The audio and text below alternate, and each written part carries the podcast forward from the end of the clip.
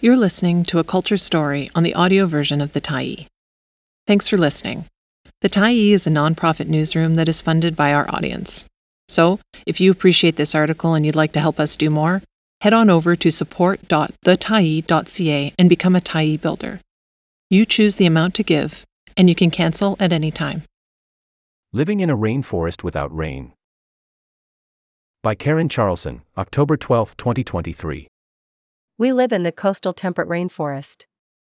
Moss laden spruce branches arch and bend earthward outside our back windows. Fir trees reach over the small bank between our house and the creek where we get our drinking water. A pair of giants guard our cabin's front corner post. We face the beach and ocean in the midst of Hesquiaht territories, on the west coast of what is now known as Vancouver Island. The rainforest has been a constant here. It feels as enduring as the sea, as the waves that continue to lap and pound the shoreline. Yet, the resource extraction companies have already come for the nearby mountainsides. Large swaths of shorn hillsides spent barren decades before finally beginning to show inklings of new green growth. The many landslides remain bare, incapable of holding the slightest hint of anything other than scoured rock. I continue to expect the logging companies to return. They threaten. I know from past experience that it is unwise to ignore them. Climate change is both a consequence of and larger than what the resource taking industry has done here in Hesquiaht Harbor. Drought, extreme heat, torrential rains, floods, unpredictable storm patterns, and wildfires are already here. The political maneuverings and scientific analyses that caused these harms, and those that aim to mitigate them, take place far away from here, and we are left alone to deal with the on the ground reality. 50 kilometers down the coast from us, Tofino's precipitation records show an average annual rainfall of 327 centimeters. In the first eight months of 2023, January to September, there was less than 97 centimeters of precipitation. Along with most of the rest of the province, the west coast of Vancouver Island was in a long lasting state of drought. What becomes of the rainforest when it no longer rains?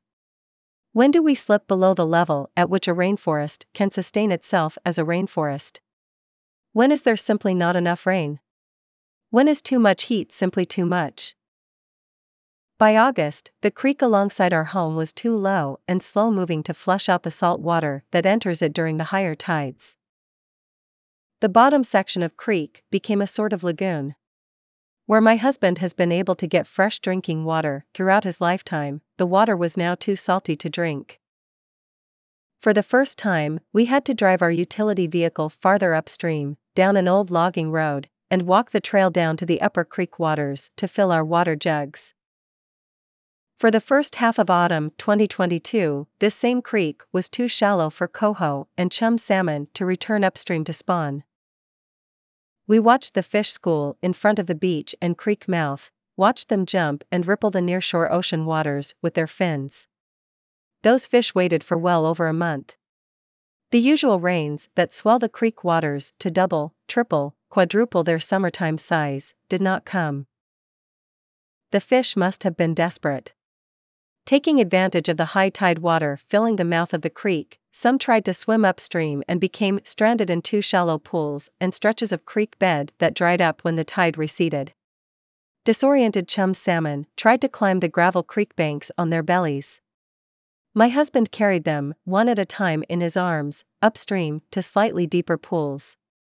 We prayed for rain before those pools dried up too. This year, all the smaller plants, grasses, shrubs, and bushes grew poorly. Grasses that are normally knee or thigh high by late spring and early summer barely reached above our ankles. Normally plentiful yarrow plants that grow a meter or more before they flower grew to less than a third of their usual height. Berries were scarce, too small or shriveled, dry. Abandoned roads and trails that are usually choked with new growth by late spring were startlingly bare.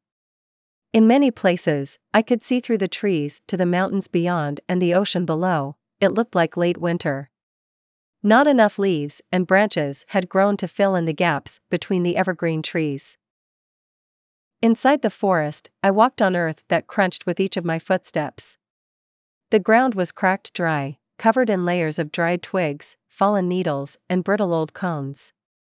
Patches of cedar trees had turned a rusty brown orange. Spruce needles had yellowed, resembling dead beach grass.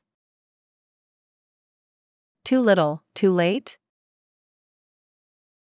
Rainforests are characterized by moisture dependent vegetation, closed and continuous tree canopy, and the absence of wildfire.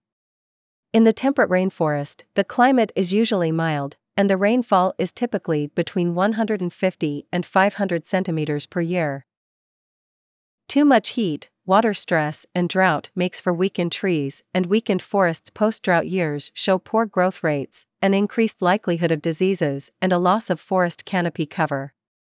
The forest becomes more susceptible to wildfire. As the drought begins to end here, significant damage has already been done.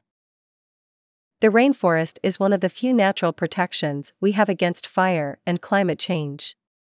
Temperate rainforests are wet and dense. The cooler temperatures and slow decomposition rates create an environment where some of the oldest trees in the world can thrive, some of the most biologically productive areas can flourish.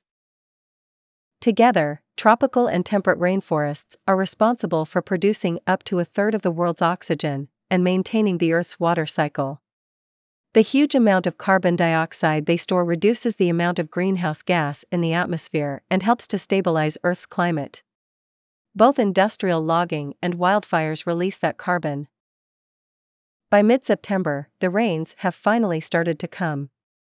There hasn't yet been enough rain to make the creek wide or deep enough for returning salmon, but some are trying. There is enough fresh water to drink and wash from the creek near our house again. Grasses and beach plants are making belated efforts at growth.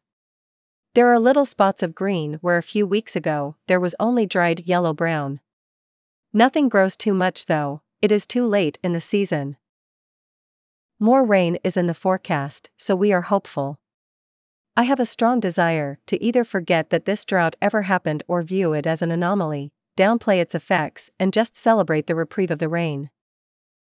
But how can I forget the second months long drought in the last two years, here in a place that is not supposed to have any such droughts? How do I ignore the wildfire smoke that blanketed us for weeks? How can I even consider hiding from this new reality? Each year now, the likelihood of rains not returning in time for the fish or the forest continues to increase.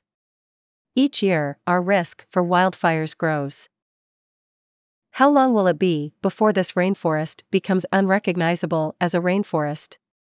How long will it be until our home is no longer our home? Thanks for stopping by the Tyee today. Anytime you're in the mood to listen to important stories written well, we'll be here. And if you'd like to keep independent media going strong, head over to thetyee.ca and click on the Support Us button to pitch in. Finally, big, big thank you to all of our Tyee builders who made this story possible.